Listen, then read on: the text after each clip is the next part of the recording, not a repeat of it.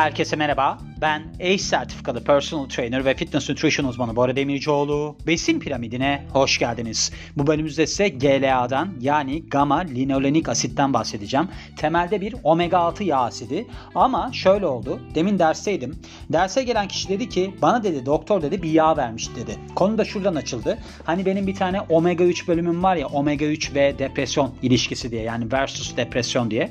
Orada o bölümü dinledikten sonra omega 3 almaya karar vermiş ve dedi ki ben dedi aslında böyle bir yağ sahiptim. Bunu içiyorum. Bunun içerisindeki ne dedi? Ben dedim ki açıkçası bilmiyorum dedim bunun ne olduğunu.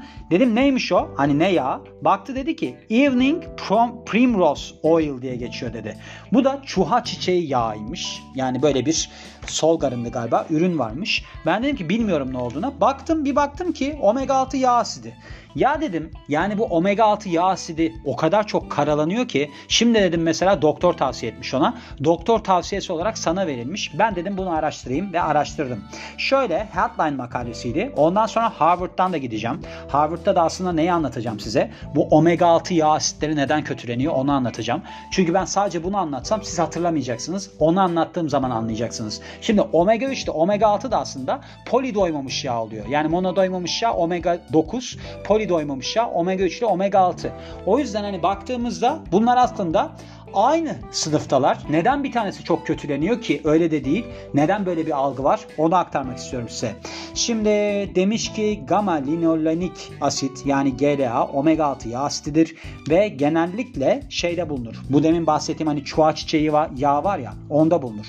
Yıllardır kullanılıyormuş aslında böyle halk arasında kullanılan bir şeymiş. Mesela Amerikan yerlileri falan şişmeyi azaltması için kullanmışlar. İşte Avrupa'da falan da hemen hemen her şeyi tedavi ettiği için popüler olmuş. Hatta deniliyormuş ki yani buna böyle bir takma isim verilmiş. Her şeyi tedavi eden ürün. Öyle bir adı varmış. Ve GLA'nın pek çok iddia edilen faydası bu zamana kadar çok da ispatlanmış değil deniliyor. Yani böyle bir bilimsel araştırmalar yapılmış ve evet falan denilmemiş çoğu için ama yine de bazı durumlarda iyileşme sağlayabilir deniliyor. Bununla alakalı olarak daha fazla bilgi edinmek için makaleyi okuyun demiş.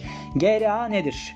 Demin de bahsetmiştim size ne olduğunu. Omega 6 yağ asidi. Hani bizim hep korktuğumuz yağ asidi var ya o.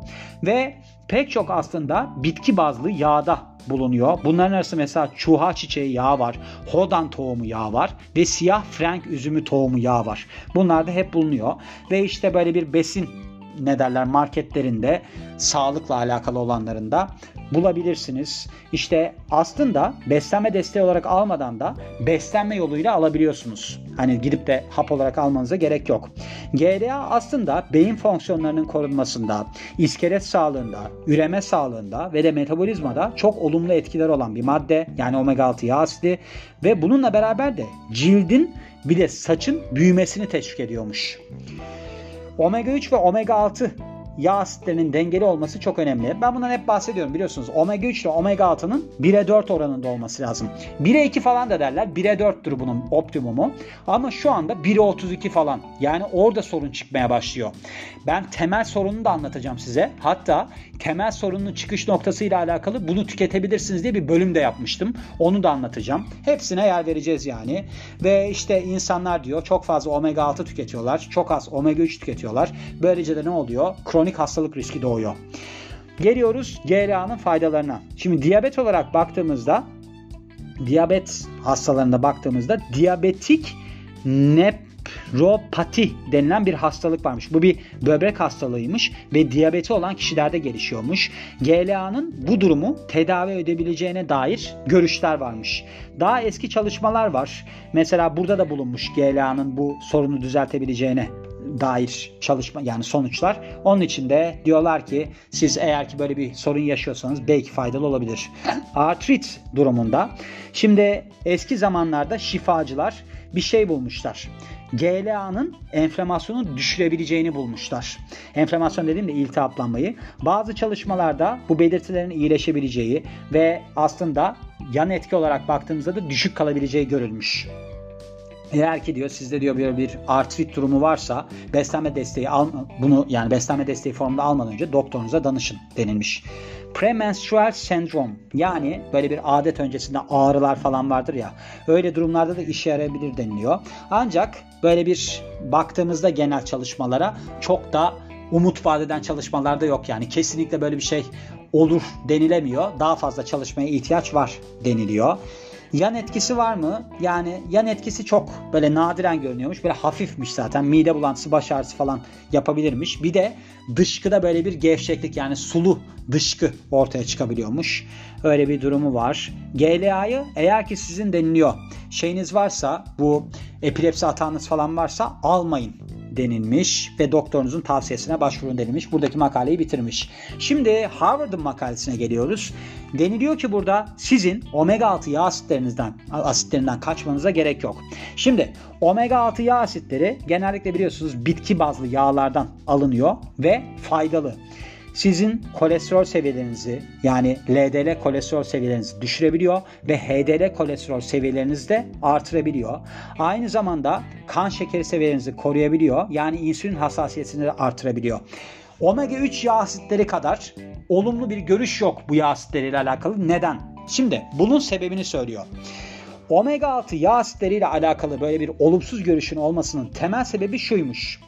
Linolenik asit var ya Hani demin bahsettiğimizde aslında linolenik asitti ya. Yani gamma linolenik asitten bir de telaffuza zor bir şey yani.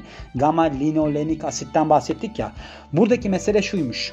Yani sizin vücudunuz linolenik asidi başka bir yağ asidine çeviriyor. Araşidonik aside ve araşidonik asit de aslında enflamasyonu teşvik ediyor. Damar tıkanıklığına yol açıyor.